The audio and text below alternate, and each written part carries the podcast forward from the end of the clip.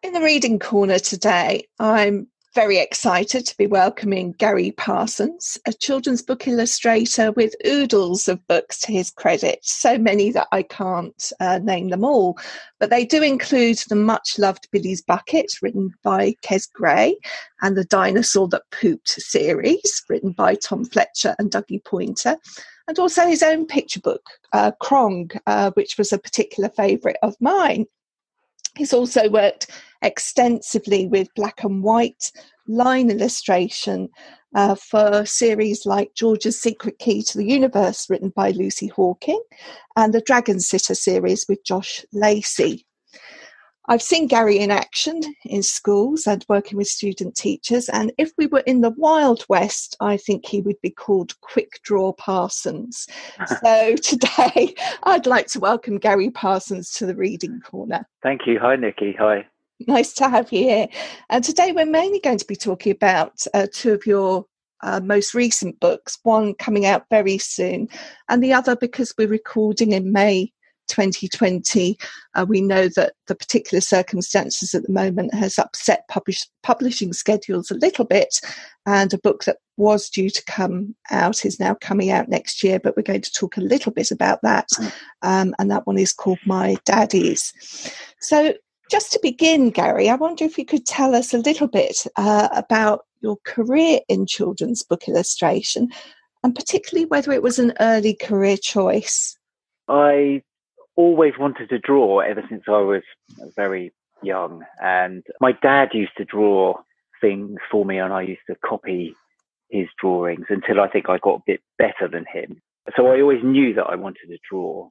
Um, but I thought I was going to be a painter. So I studied painting at Canterbury Art College um, quite a number of years ago now. And uh, when my painting career didn't really take off in a way that I had hoped it would. Oh, actually, I had a bit of a, a epiphany at the degree show uh, when I had all my paintings up in one space, and I realised that the subject matter and the sequence that I was working on was like a giant picture book.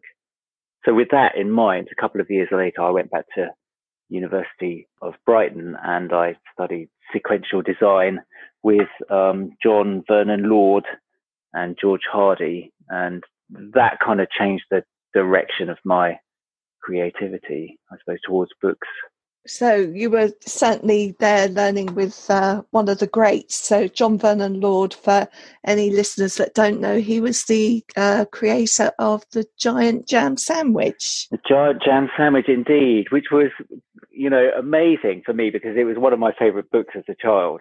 I had that book, and then to go and um, have him as my personal tutor for two years while I did this part-time course was uh, really incredible and he was used to, I, I, I love that he was used to go, Gary, um, you know, make sure your fingers don't look like um, a bunch of sausages. So, um, I'm always, always very conscious of my fingers. Whenever I draw hands, I always think of John Vernon. Oh, uh, great to actually be taught by somebody that's been an inspiration early on. Um, we're going to talk today about, and I'm going to get this wrong at some point in the interview because it's a real tongue twister, uh, but we're going to be talking about uh, your forthcoming book, which is Llama Glamorama, uh, right. written by Simon James Green. Tell us a bit about the story, first of all. Uh, Larry is a llama and he lives on a very kind of well to do, conservative, shall we say, farm I've I've kind of set it in a in my imagination it was kind of slightly in Tuscany, somewhere like that. Anyway, they they have a whole load of rules that they need to follow, keeping quiet and uh, being careful on the stairs and things like that. But uh, Larry, in his room, when he closes the door, he has this big secret, um, which happens at night. That's the only time he can express it, and uh, he's very conscious about what the others are going to think about this secret that he has. Um, I can tell you that he loves to dance and he's a moving, grooving kind of, you know, he, do, he does a bit of hip hop, he does a bit of techno, anything. Um, and he, he goes on this little journey and he discovers himself and, and uh, there's this wonderful revelation of the, at the end from his friends who have their own little uh, secrets and things that they reveal at the end too. It's, it's funny and it's light. It has a lovely uh, and quite a powerful message about being yourself. Uh, and I think Simon's written this so so beautifully. It's it's, it's very unforceful and, and very sweet. Yeah. Mm. So you're given this text, and uh, as an illustrator, how did you want to support and add to the storytelling of a text that you've uh, told us you kind of already really appreciated? What did you want to bring to it?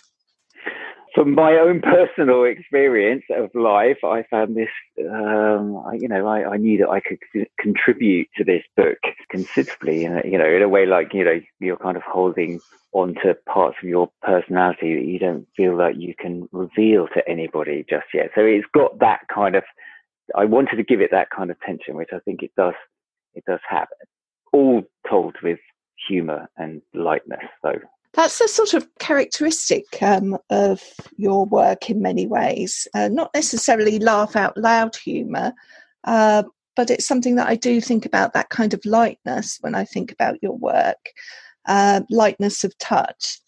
Uh, how important is humour to you? Very important. Um, I suppose I would never say that I was kind of comedic in any way, but I do have a I do have a wit, and I do like um, those kind of subtleties. So it's interesting you said that, that uh, my work has uh, this kind of s- subtle humor to it because I, I, think that's very who I am. Uh, and I like those funny kind of things that you can do with eyes and just a little touch of a uh, bending a line here and there to give a character more nuanced facial expression, which can bring some humor to a picture. So if we if we have a look at Llama Glamorama, yes. and think about it as uh, how illustration supports the storytelling and the pacing of the story, can you tell us a little bit about that?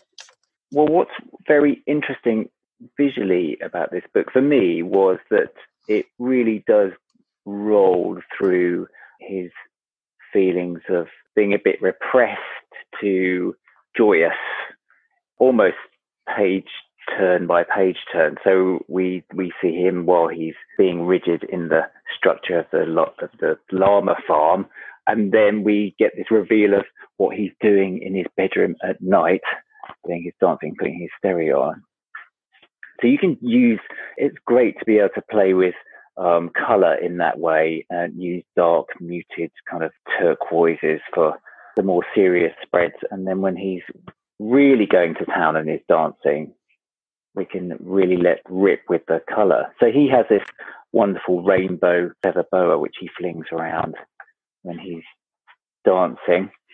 Um, so it goes it goes up and down through that. And there's lots of deep shadows in this book where his friends are accusing him, and they have a torch which emphasizes that whole thing, which is nice to play, which is nice to play with.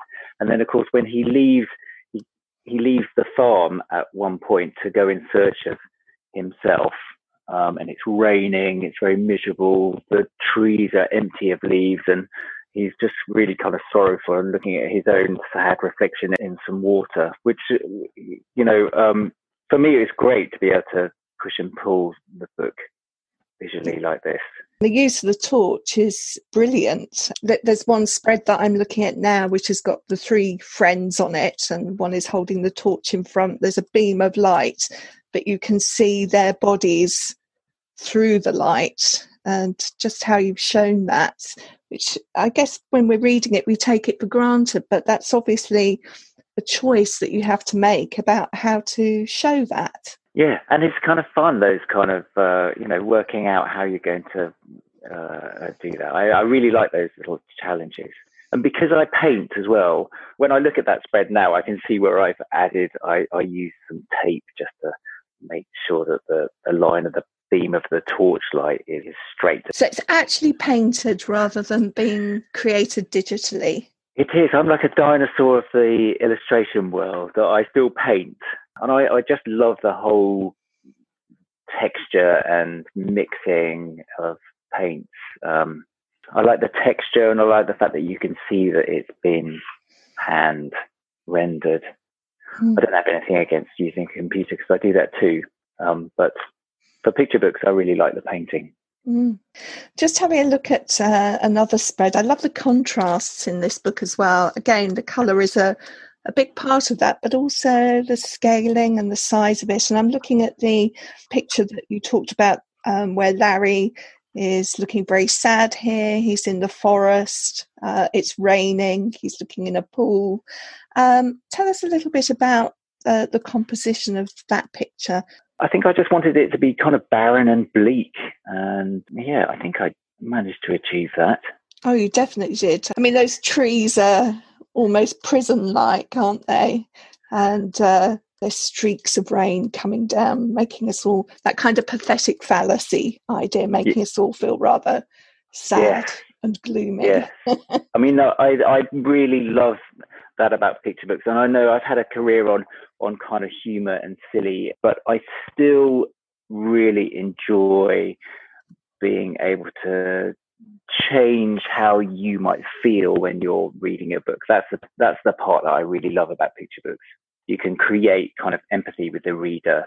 Um, so all my favorite illustrators, I feel are really brilliant at doing that, like uh, Emma Chichester Clark and Raymond Briggs and those, those kind of those kind of people I look back to for inspiration on those to create emotion. I think it's a, a, a wonderful thing to do. Mm. I wonder if we could have a think about characters for a moment because you, have told us it's about um, a farm full of llamas. Obviously, Larry is the main character, but he's got three friends here, um, and you've got to make them all different. it, you know, the majority of llamas all look the same. So, how did you come up with your characters? So one of them is called Spitz, and he is. I suppose uh, they need to have one's one's kind of got floppy hair to one side, and one's got curlier, kind of more matted hair. I spent a lot of time looking at llamas online, and what I tend to do these days is with a, with a book is make up a board on Pinterest, and so I just spend a couple of days looking for images. And I did go and visit a couple of llamas, and, and they are the most peculiar animals, quite adorable, but very strange, really odd feet as well. So I wanted to get some of that kind of quirkiness in, in these characters. And one of them is called Patch. So he has a funny eye patch part to him. His patch was going to be like a Ziggy Stardust lightning bolt. But I was talked out of doing that. Oh, was that a homage to David Bowie then? A, a, little homage to David Bowie. I thought we, you know, this book is about music and and being out there and a little bit different. So uh, I thought that would have been nice, but he, yeah, we didn't get that far. Oh, there'd have been lots of parents that would appreciate. I do, yeah, I do. That. I do love a pair of jokes for parents, and there are a couple of those in in the Llama Glamorama as well. So let's think a little bit about your other forthcoming book because there are some connections here. It's very much about uh, being true to yourself and uh, about inclusivity and diverse families. And uh, your next book is called My Daddies. So, can you tell us a little bit about that story? It's like a homage to parenthood and particularly adopted parents and same sex so it's a same-sex couple book about two dads and their daughter and their dog, and they have a, a very kind of quiet adventure through books and reading that explains their their day and how they are together. And basically, it's a book about love, and it's a book about it doesn't matter who you are, everybody can parent a child. And this is, as a gay man myself, me and my partner, we have adopted two children. So this was very dear, close and dear to my heart. This book. It's absolutely um, beautiful what I've seen. I have only been able to see a few spreads of it, but as you say, it's about uh, great parenting. It's also about the imagination because a lot of that play is imaginative, isn't it? Does that kind of reflect your experience at home, particularly when your children were younger? definitely. I mean, the, the, I think what's really lovely about this book is is it's like a day in their in their life. So they they they're playing around with their daughter and reading various books, and this takes them on different travels. So just that aspect gives me visually a chance to take them into different worlds. So they're in a kind of fairy tale battle with dragons, and then they're the next page they're in a, the land of dinosaurs, and they go to space. So visually, it's re- it was really brilliant to work on for me. But I, I love this book because I like the idea of bringing emotion into the work, and I hope that this has got some of me in it because I've lived this experience of adopting children, as as has the author Gareth Peter. He also has two children, so we had a lot in common. There's a, there's one spread that I think we both are very fond of, which is a life story book. And if anybody has adopted um, children, this is very important through adoptions. It's basically talking about um, all the amazing networks that you might have, that the child might have, their grandparents and and letting them know where they came from and there's no secrets and it's like a little joyous little book of their life so far. Um, I don't know if you've seen that one, Nikki, but that's, that's definitely both Gareth and my favourite spread from this book, I think. Oh, that's great. Actually, I don't think that was on the sample that I saw, which is a shame. But I will look out for it as soon as I as soon as I can because that sounds really important. And uh, there still aren't enough books um, with adopted children and adopted families. And I realised this when we were selecting books for a, a, project that we run at Just Imagine. And we had yes. Two books, both that had um, adopted children in them. And it wasn't until we were partway through the project that we realised how negative the portrayal was of the adopted family. it was right. almost like the evil step family. You know, it was that kind of image of adoption rather than it being a warm, normal, accepted family. So it did give us um, pause to stop for thought. Um, and has that been your experience as you've tried to find books for your own children? Yes, well, I mean, when when my partner and I were going through the adoption process, which is you know very very long and uh, in depth and all of that, and you get lots of advice about how to deal with this big change that's coming in your life. Um, and you are, we were offered um, some books about adoption. I I just found them all rather gloomy and they they weren't very brilliantly written or or the illustrations are a bit sad or something like that. There is there is definitely space for a new book, and I really hope that this this my daddies um, is able to do that because it is it's a joy. This book, it's a celebration mm. of parenting. I want to ask you um, a question about the title of the book. And it's yes. whether or not by calling the title My Daddies and by making it explicit, are you making it exceptional rather than part of the norm? I guess. What do you think? I think it's an interesting question.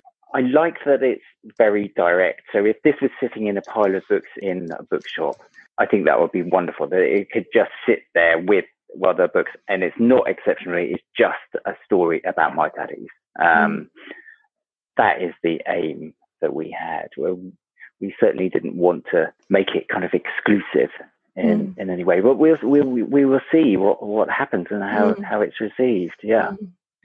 Coming back to um, bringing up the children and uh, the kind of play element within the story, which is, is gorgeous. Um, what ways did you encourage your children to take up pencils, crayons, or whatever and draw? Oh, I can't help myself but be kind of encouraging with paper and pencils. I'm always saying, oh, what should we do? Shall we do some drawing? But they, because I work from home and uh, I have the two desks that I draw and work at. So they both have chairs that they can sit on the other side. But what they do have is uh, sometimes when I go to schools, I have to really encourage children that it's okay, just do what you, you know to make marks and make a mess. Um, both my kids, I think, because they just absorb that I just draw that they have no inhibitions um, about getting started. So if they have a piece of paper, they can just get on and, and go for it. If it doesn't work, they're not worried. I mean, that's half the battle, I think, certainly with drawing is just having the confidence just to give it a crack. I've noticed in school though, sometimes that inhibition creeps in when children because start to become conscious of what their drawing looks like. So how were you able to get over that?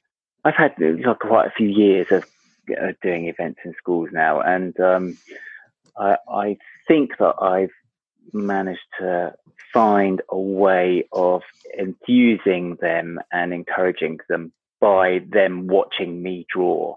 So I do some drawing and I just make it up as I go along and it's funny. And uh, literally I put in their suggestions and we just draw and if it doesn't work out we just we just laugh about it. And we end up with a few sheets of paper with drawings on very very quickly. So I think once they see someone doing that most of the time the kids can just go for it. And if any child is just holding a pencil sh- shaking with, with fear about what's going to happen, then I can help out and I, and I will often draw on there for them and then they will just carry it on. I think they just need a little bit of encouragement and, uh, you know, just an excuse to say, just it really doesn't matter. It doesn't need to be perfect. From watching your children or, or children in school, uh, draw. Have you learned anything about children's artwork? I definitely have. I think children's imagination can just go what you just need a little bit of a fuse for them to, to go off on. You know, at the end of sessions in schools, I quite often have to get my camera out and take pictures of their work because each person's creativity comes from some different place. And th- there's so much uniqueness in a person's hand when they're drawing. Um, I don't know how it, might influence what I do day to day, but certainly I'm always so excited and enthused when I've been working in a school with, with kids. Mm, I'm really interested in what you just said about the uniqueness in someone's hand. Yeah. I just wonder whether when we look at a drawing, that's the thing that they're tuned into. I find that really fascinating. What, what, what kind of qualities does that bring out? This kind of uniqueness in the in the hand. I have a really good example of that. Is for a while I taught on a art course for beginners, and it was it was great because it was literally showing people how they might hold a pencil better and what marks that they can produce. And there was one man who would paint. Uh, I'd set up a a still life. And there's one man who would just throw everything he had to it. So in a few minutes, he would have a yellow background blocked in and and his, his bottles were all wonky, but they were wonderfully wonky and it was all about him. So really, it really was that his individual creativity was coming up, but he couldn't see it. He would just say, oh no, I think I'm going to discard this one and put it in the bin on the way out. And actually, I was desperate to take them home, put them on my wall. They were wonderful. So whether people can see their own unique talent is is another matter, uh, and that, that's really hard to convince people that they have something to offer through drawing. Definitely. Mm, that's so interesting, and I'm finding it quite moving what you've just said. Um, I remember my grandmother, um, after my granddad died, took up art classes so, uh, just at a community centre. And I remember her coming home with um, all of her work and uh, pottery. She became very interested in pottery. And um, I saw a completely different facet to her personality through these things that, that she was creating. Uh, and they were unique and they might not have been polished, but they were amazing.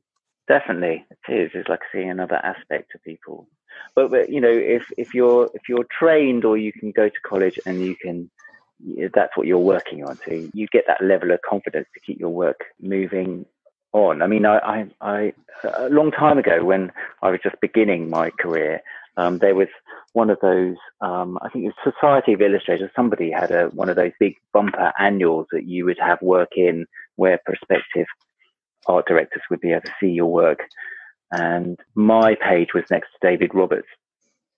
And I found this page uh, a, a few weeks ago, and you could see this emerging talent of David Roberts, but it was it was quite unrefined, but it was all there. And and then when you think about the work, the wonderful work that he's been doing recently, my son and I have both been enjoying his suffragettes book. Oh, and the drawing is just marvelous. So.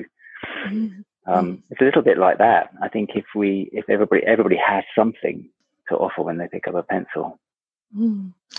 So we've moved quite some way from Glamorama and my daddies, and we've got a little bit deep there. but uh, I do want to draw attention uh, for our listeners back to those two books and to thank you so much for creating them. Not only are they uh, joyously illustrated, but they are important in the stories that they tell and the stories that we need to get out there for our young readers. Thank you so much for talking to me today, Gary. It's been a pleasure. Thank you, Nikki. It's been wonderful. Thank you. Thanks for listening to In the Reading Corner with Just Imagine. If you have enjoyed this podcast, you can find many more on the podcast section of our website, justimagine.co.uk, plus via iTunes or SoundCloud or your usual podcast provider. Don't forget to pass the pod and recommend this fantastic free resource to your friends and colleagues.